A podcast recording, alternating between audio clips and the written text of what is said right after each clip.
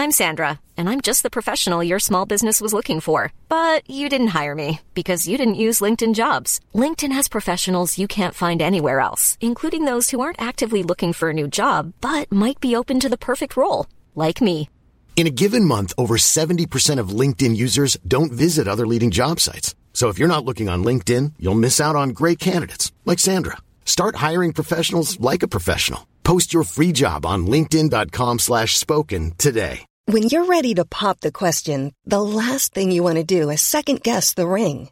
At BlueNile.com, you can design a one-of-a-kind ring with the ease and convenience of shopping online. Choose your diamond and setting. When you find the one, you'll get it delivered right to your door. Go to Bluenile.com and use promo code LISTEN to get $50 off your purchase of $500 or more. That's code LISTEN at Bluenile.com for $50 off your purchase. Bluenile.com code LISTEN.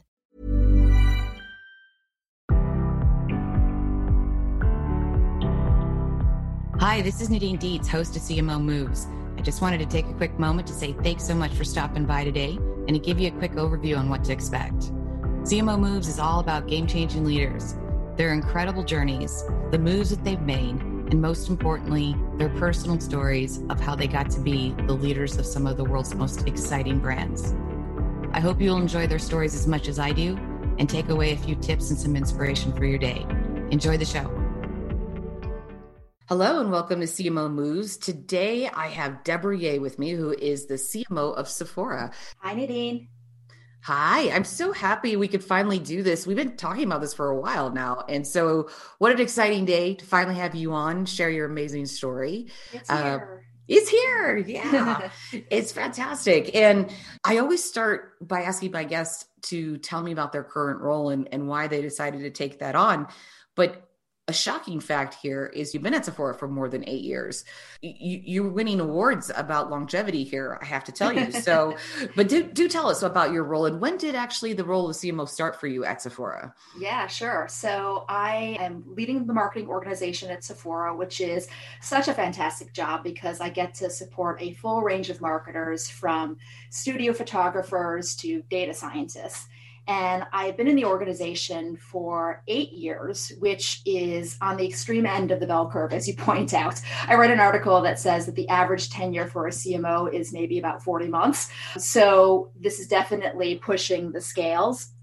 I just thought that I would share that story a little bit because while sticking with a brand isn't common, I have found that it has been so rewarding and has had so many benefits for me, uh, primarily because what rewards me and motivates me at an organization is impact.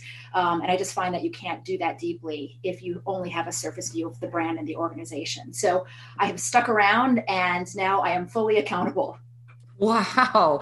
Okay. Well, I'd love to talk to you more about impact and and the impact that you've been able to have there um, but before we we do that it's not always a popular career route to stick it out but you've managed to do that is there any other advice or tips you would give right now for someone who's considering staying or going at the brand that they're at yeah, I'll just tell a little bit of a personal story. It is true that I actually didn't always feel this way. I actually, when I came to the organization, didn't know if I would survive past my first year at Sephora. Uh, I didn't come from a beauty background. At the time, our team was in flux. Uh, we were in the middle of a relocation from New York to San Francisco, and I hadn't yet found my community within the organization.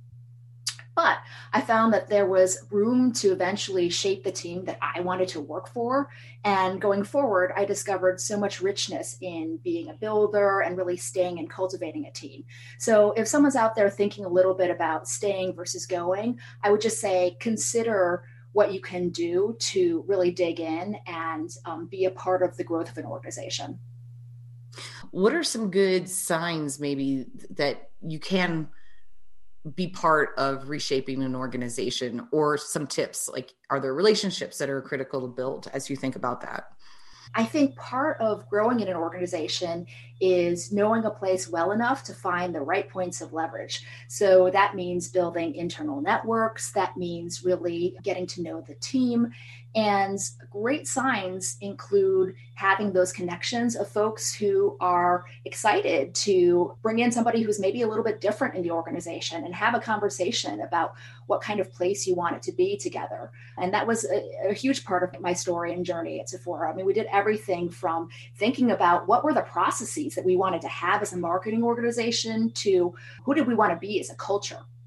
And being able to be a part of that was incredibly rewarding. Yeah, absolutely. So when you came in, it was eight years ago. Did you come in right into the CMO role, or has that evolved or morphed? it has totally evolved and morphed. So I came in as a VP of marketing, reporting into a CMO at the time. This was in the middle of that organizational transformation that I was mentioning. When I joined, I had, I believe, like 10 people reporting to me, and now we have hundreds. So it was really a growth period uh, of time in the organization. And I like to say that additional functions and responsibilities kept on sticking to me as I grew in the organization and, and, and as the organization grew, a little bit like socks coming out of the dryer.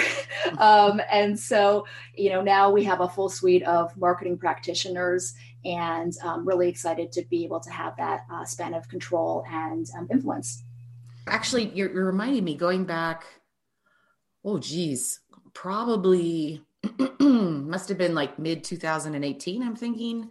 Uh, Mary Beth Laughton was at Sephora then. She's now, totally. I believe, the CEO of Athleta. That's right. Um, yeah. And she was, I think at the time her title was EVP of Omnichannel. And you guys were sort of co leading marketing, but it was definitely different. Has that changed? Has that, because I think the whole world's thinking about that differently. yes, it's it's probably changed about four different times since uh, Mary Beth and I, uh, and we actually started within a couple of weeks of each other. And at the time, the organization had positioned e-commerce as, as its own division with a suite of capabilities underneath it to support it as a unique channel. But of course, over time, you know, you want to serve a consumer, you don't want to serve a channel, and so we have been uh, pushing back and forth various functions to become increasingly increasingly client centric over the years. I love that. Uh, client centric, customer centric, consumer centric. You are speaking my language. And people do struggle. I mean, I think there are thousands of iterations of a marketing organization today. And that continues to morph with new functionality, new thinking, new processes. And we've just gone through a very turbulent year. How are you thinking about things today? Has anything changed in your mind moving forward given this year? Well, it still comes back to the customer. I mean, when we think about what is the fundamental skill set that you need for a chief marketing officer, it is grounding yourself in the consumer and what they need in their lives at that time.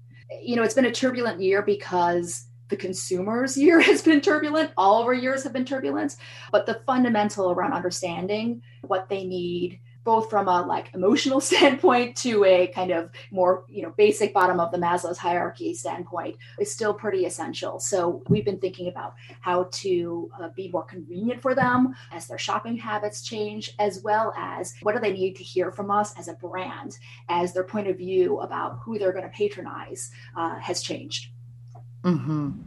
You know, it's interesting. You remind me also of we have a collaboration team that's around authentically connecting with the consumer right now, and part of that is being able to authentically hear them.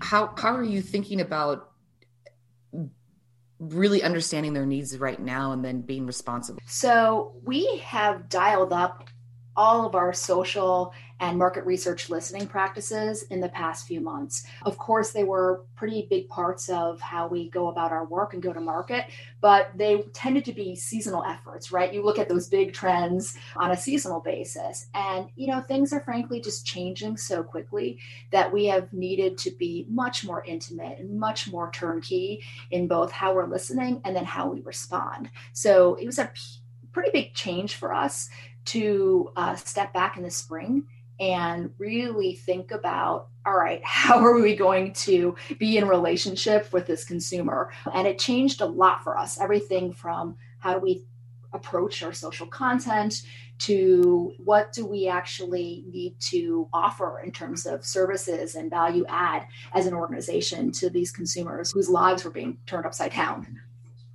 Gosh, there's so much to dig into here. The skills of social listening are important to build as a marketer and the tools that you use. And, and that's a lot of the, the discussion that we're having in that particular collaboration team. But is there is there something that's worked well for you or something that you're particularly proud of in the last few months that just demonstrate the the power that you've amassed there? From an informal standpoint, we're doing a lot more with regards to understanding what's happening in terms of social sentiment because that's how people are they're at home and they're expressing themselves. Um, but you'd be surprised even on the formal end of things um, you know one of the things we actually did relatively recently is we commissioned a pretty big study around bias and unfair treatment at retail. Um, this has been a subject that we were thinking about prior to the pandemic but given the conversation around social justice right now even more important for us to be using our our formal tools to make sure that we were addressing the zeitgeist. Wow. Okay, that's a big topic in and of itself. Um, I'm sure the industry would benefit from that. Is that something that uh, you're able to to share maybe at some point some of the the results from that research? I mean, that's such an important topic. Yeah, totally. One of the things that we're seeing right now is that there's just a demand that brands respond to the moment that we're having with actions and not words. The study that we did this spring showed that half of retail shoppers want to see diversity in marketing only if that brand is committed to serving diverse shoppers. So, this basically means that we have to think about our role in the industry, our industry being uh, marketing and retail, and you know, at Sephora, one of the things that we realize is the the fact that the retail industry itself is not necessarily a safe and equitable space for all. So this is the kind of genesis for us digging into this particular area. You know, a Gallup poll, which is not our own study, but some external research showed that um, Black Americans are more likely to experience unfair treatment in a retail setting than they are in dealings with the police. So, you know, this is really alarming, but when you think about it, pretty intuitive. You know, the sheer volume of human interaction between strangers and retail can create good connections, but also disappointing and even outright negative ones. So, we wanted to go about this using all the skills that we have as marketers to understand the consumer, try to like get our hands around this very big problem. How big is it? What are the drivers? Why is it happening? Where is it happening? And then use our skills from an innovation standpoint, from a listening standpoint, to be data driven and understand well, what can retailers do to make it better?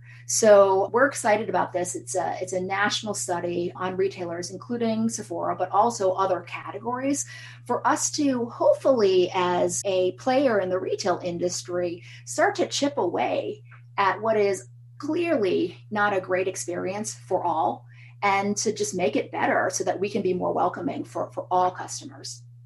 Oh, I love this. Okay, I'm so excited for you to share this out. Um, I'm sure there'll be a lot of important tips for everyone to follow.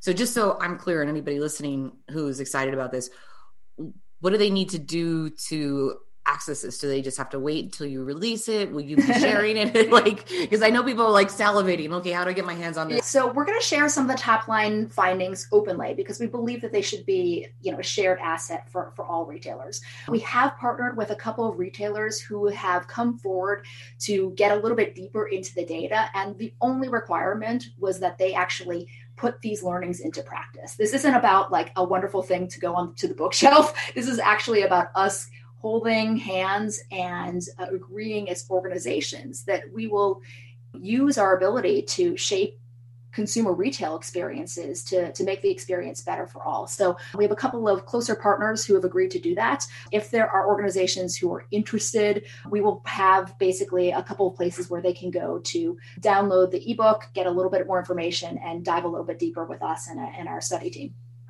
Excellent. Any tips coming out of that right now that you could just share as here's one thing people can consider to do differently that would make a big difference? There are some things that are basically low hanging fruit. It is really straightforward stuff like being consistent in how you greet the customer, being consistent in offering help and advice. We find that these are things that are expected of retailers by consumers of all backgrounds, but especially important for consumers of color to be seen and served in a way that is equal and fair. Um, it's also just giving us a better sense of the metrics that we need to apply to our business. We, like many organizations, have used metrics like customer satisfaction to understand how we're doing with our consumers. And incidences of profiling and discrimination may not show up as being statistically significant. And in fact, actually, our study shows that this, these incidents do occur, but 70% of consumers react in a way that is a little bit more passive, doesn't actually get back to the organization. So, one of the takeaways is that marketers and, and retailers, especially, need to way tune up their sensitivity in terms of hearing about these incidents and responding to them. Because although they're statistically insignificant, boy, like any one of these moments is is just one too many. Mm-hmm. Absolutely, especially when it that one single moment becomes highly visible on social. You got it. Oh yeah, holy cow! I could spend the whole time talking to you about this. I'm fascinated um, because that's just me. Uh, you know, obviously we do a lot of work here at Adweek with our DEI council. You're on our steering committee. And uh, these are really important topics. And I had no idea we were going to talk about this today, uh, frankly. But uh, so I want to I, I want to keep talking to you about this, but I, I will I will pause because there's so much more I need to get to. Um, I want to hear more about you, your journey, your path, your yeah. tips. And so let's let's keep everybody you know informed along i promise everybody who's listening they probably are equally excited about this as i am we'll be back with more but let's hear about your journey because yeah. there's so much to offer here all right. Uh, where to begin? yeah, let's begin at the beginning. Did you ever right. think you would be in marketing as a CMO?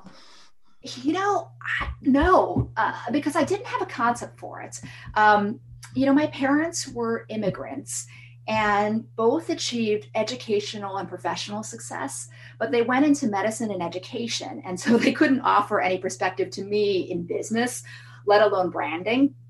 I'm sharing this actually because I actually think that as the industry thinks about diversity and inclusion, it's important to consider how we get more young people to dream about CMOs, being CMOs when they grow up, and giving them the skills to be successful. You know, in my journey, in my first job, I learned how to write a professional cover letter and leave a professional voicemail. I mean, these were like really basic skills, but they were fundamental to me not only you know starting to think about what my career could be but just like being successful in those first few steps i wanted to note that just because i think as we build hiring and onboarding programs we may want to consider many backgrounds that are coming in and those early steps could make all the difference and they certainly did for me mm-hmm.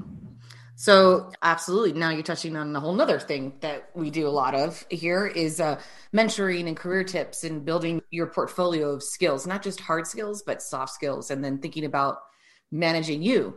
You know, how do you think about building a personal brand? How do you think about where you want to go next? So as you talk about those early things that you learned, what was sort of your vision uh, that that helped you navigate to where you are right now?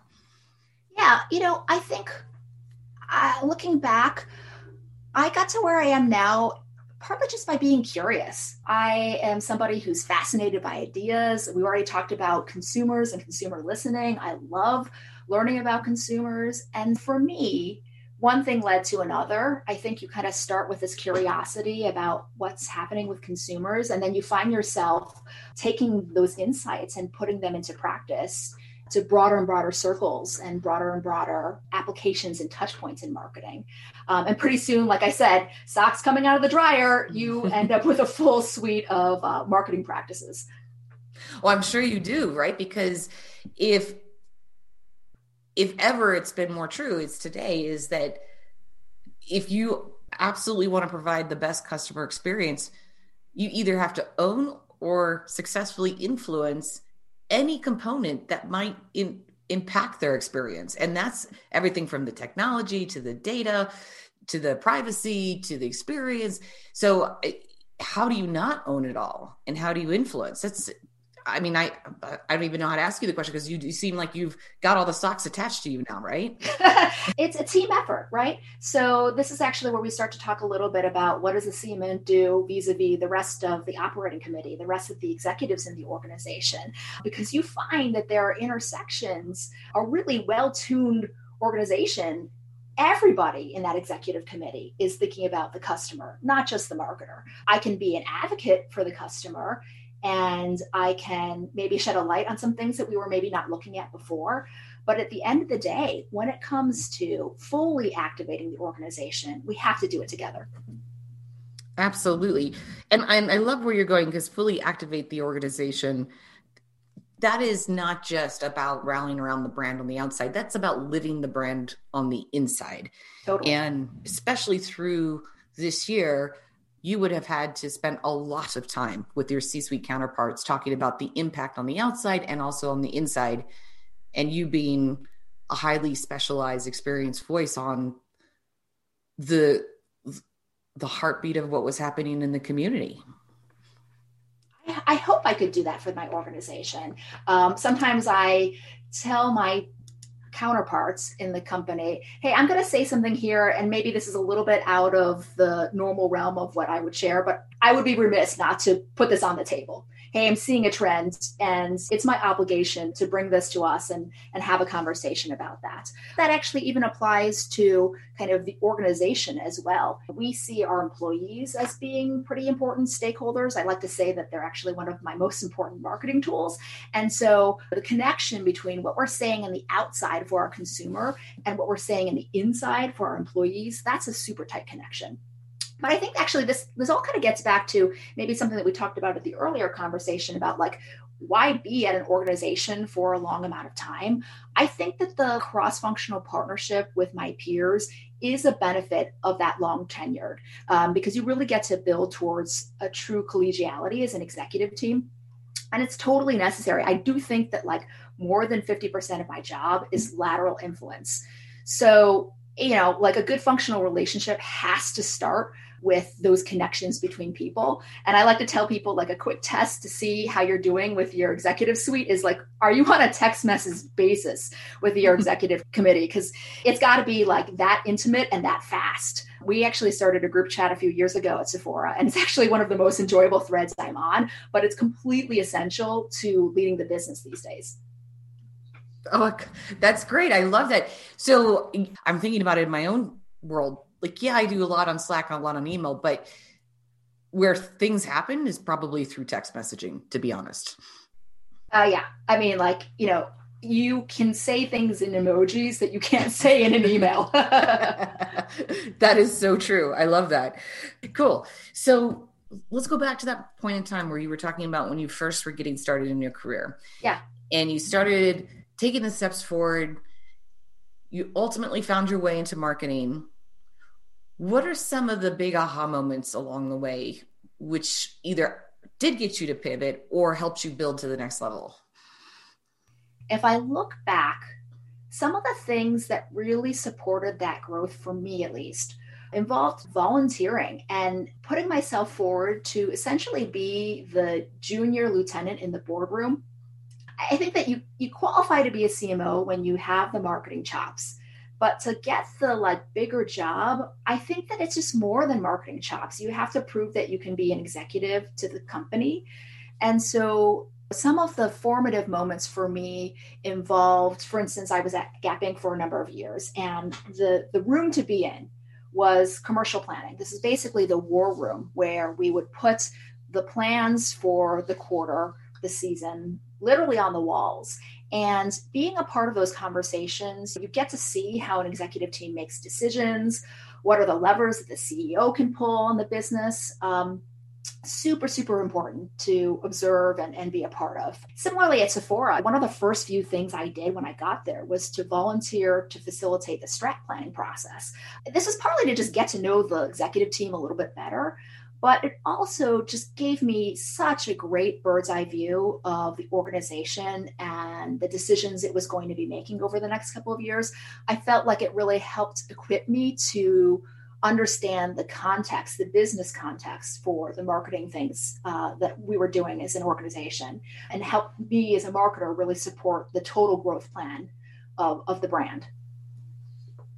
That is such great advice. And I, I have to say, I typically don't do this, but um, I, I'm so proud of my mentee right now. We have an Adweek executive mentee. I actually have met several mentees, but one of them in particular, we were talking about how to really get out there and prove yourself and learn about the business. And mm-hmm. one of the suggestions was for her to just be proactive and reach out cross functionally and start working with different members, getting to know exactly what you just said. And the reason I why I want to bring this up is because literally it took only two months and she was offered a promotion and a really big one to lead a whole new brand team. Mm. and it works. So I, I just really value you sharing that um, because uh, you know this wasn't something novel that i came up with. I've heard the advice. You just demonstrated the advice works for you. I think it's really important that people not be shy and they take the lead and they go that extra mile yeah, I mean, it gives people such great exposure to the organization and additional advocates, right? So when I'm talking to people in skip level conversations and we're thinking about their careers, I say to them, I want you to meet your aunties and uncles. And this is a very kind of Asian term, but basically, you know, this is the idea of like, I am here to be a you know, corporate parent, but I also have a bigger family. And this organization is a big family. And you want to know all of these folks who can support you and give you different uh, pieces of learning, maybe ones that I can't personally provide. And so it's great perspective in a company, but also gives people an opportunity to grow skills that perhaps their direct supervisor can offer. I love it. It's such good advice, probably the best career advice ever. Um, and I like this aunties and uncles. It's so it's so dang cute. I love it. Um, but you did mention something there as well. You are part of the Asian community, and we hosted the Asian American Summit uh, quite recently. Maybe it was two or three months ago. And it was eye opening, a very, very fascinating and important discussion to be had with many of your friends and, and peers were there on the panel. And they were sharing some of the challenges and the burdens that they have to face and carry being from the Asian American community. In this particular discussion, a lot of it was based around the increase of COVID anger and irrational hate towards that community. But in general, just challenges throughout their career. And I'm wondering, have you experienced any of these things that you might be able to give some perspective or guidance on for anyone else who's tuning in? I didn't, as I was going through my career, label the challenges I faced as unique to my Asianness. But, you know, looking back, um, I'm sure that there were times when I was code switching to appear in a certain way. I've heard at times in my career things like you should smile more, all that kind of micro stuff that kind of gets under your skin. Um, like, why would you say that? Why, why would you say that? That is troubling. Um, and so I think that, you know, having seen some of the outright hate and xenophobia facing the Asian community, the last few months due to COVID has at least woken me up to what is happening to this community that sometimes is a little bit invisible. We oftentimes, even in our own kind of multicultural marketing practice, think about kind of the largest segments, the most visible segments. The Asian segment is one that is incredibly diverse. Um, mm-hmm. You know, huge range of socioeconomic status, huge range in linguistic and cultural backgrounds. There's not one narrative or story for the quote unquote us there is such interesting diversity in this group of um, consumers and executives that I would be remiss not to tap back into that. So over the spring, I started to get together more often with other senior Asian leaders in marketing to actually exchange stories and to talk about what we can do to one advocate for our community, but also, by the way, stand in solidarity with other communities who are suffering during this time and have you know faced systemic oppression and challenges throughout their careers. And I think the Asian community faces this like model minority myth, which people say is a positive. What's what's wrong with a stereotype if it's a positive stereotype? But anything that like dehumanizes people and prevents them from expressing their individuality can be a negative. I mean, we are in a creative practice. Marketing is a creative practice. And it's really disappointing if people assume this is a marketer who is going to be really great at the analytics, but maybe a little bit less, you know, strong on the brand part of the equation. So, you know, even that could be something that we can work on as a community to continue to challenge and disprove. Absolutely. Okay. So, Deborah, before I ask you my last question, yeah, any other tips you want to share with the community today who's tuning in? Oh gosh, I mean, I think that we've covered a full range of topics today. we um, sure have. And I think we've maybe set up for several other conversations for sure. Absolutely. Okay, so let's let's go to the last question and then we'll come back and do some more things later on. Yeah. So if you were not a CMO today uh-huh. and money and talent were of no object, what would you do?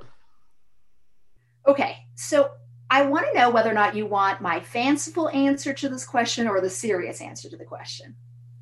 Ah, uh, I'm going to go with the former first, but I want both. Okay. All right. So here, we'll start with the fanciful. So, you know, when I was in my 20s, I thought briefly about quitting my job and taking an apprenticeship as uh, at a bakery near my apartment. I, I, love working with my hands. I love making things and I love baking. But then I realized that I would have to get up crazy early in the morning and basically discarded the dream. Maybe someday I'll get back to it. At this point in the pandemic, I'll say I'm happy to join the millions of other folks baking artisan bread in their home ovens um, and maybe managing their stress with their carbohydrates. Um, and I'm, I'm perfectly content with my day job as a marketer.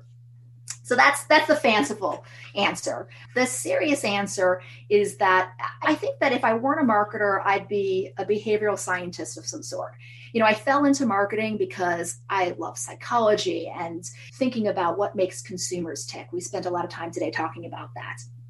I would say that after a career of spending so much time thinking about what makes people buy stuff, I'd maybe next apply some of this energy to kind of thinking about what makes people give, like their time, their money, their energy. So, in another life, or maybe as a retirement project, that's going to be the next place to pull my curiosity and to dive into, you know, greater level of understanding. Okay, I love that. I can totally see that by the way, just based on on what we covered today. I do like the managing the stress around the carbohydrates idea as well. Um, but if if you ever do pursue that path, there's so many ways to apply that, especially when we think about sustainability and taking care of our planet, our people, our products. Right. You know, that what is it going to take for us to give back to our future? Um, I would love to explore that with you one day. All right. All Let's, right. Uh, take those intentions and put them into action. You got it. I'm I'm in. I'm committed. Okay. Cool. Uh thank you so much for being with me today. It's been a pleasure. Likewise. And we'll talk again soon. Sounds good. It's a date. ACAST powers the world's best podcasts. Here's a show that we recommend. The Real Housewives is a guilty pleasure for most, but if you're looking to not feel guilty about that pleasure, tune in to Everything Iconic with me, Danny Pellegrino, where I break down all the messy moments and behind the scenes antics of Bravo's popular franchise. And on Everything Iconic, I also interview celebrity guests like Kelly Ripa, Keke Palmer, Drew Barrymore, Cameron Diaz, and more about their guilty pleasures, their past work, and so much more. So if you're pop culture obsessed and find yourself watching way too much reality TV like me, tune in to Everything Iconic with Danny Pellegrino wherever you listen to podcasts. ACAST helps creators launch, grow, and monetize their podcasts everywhere. ACAST.com.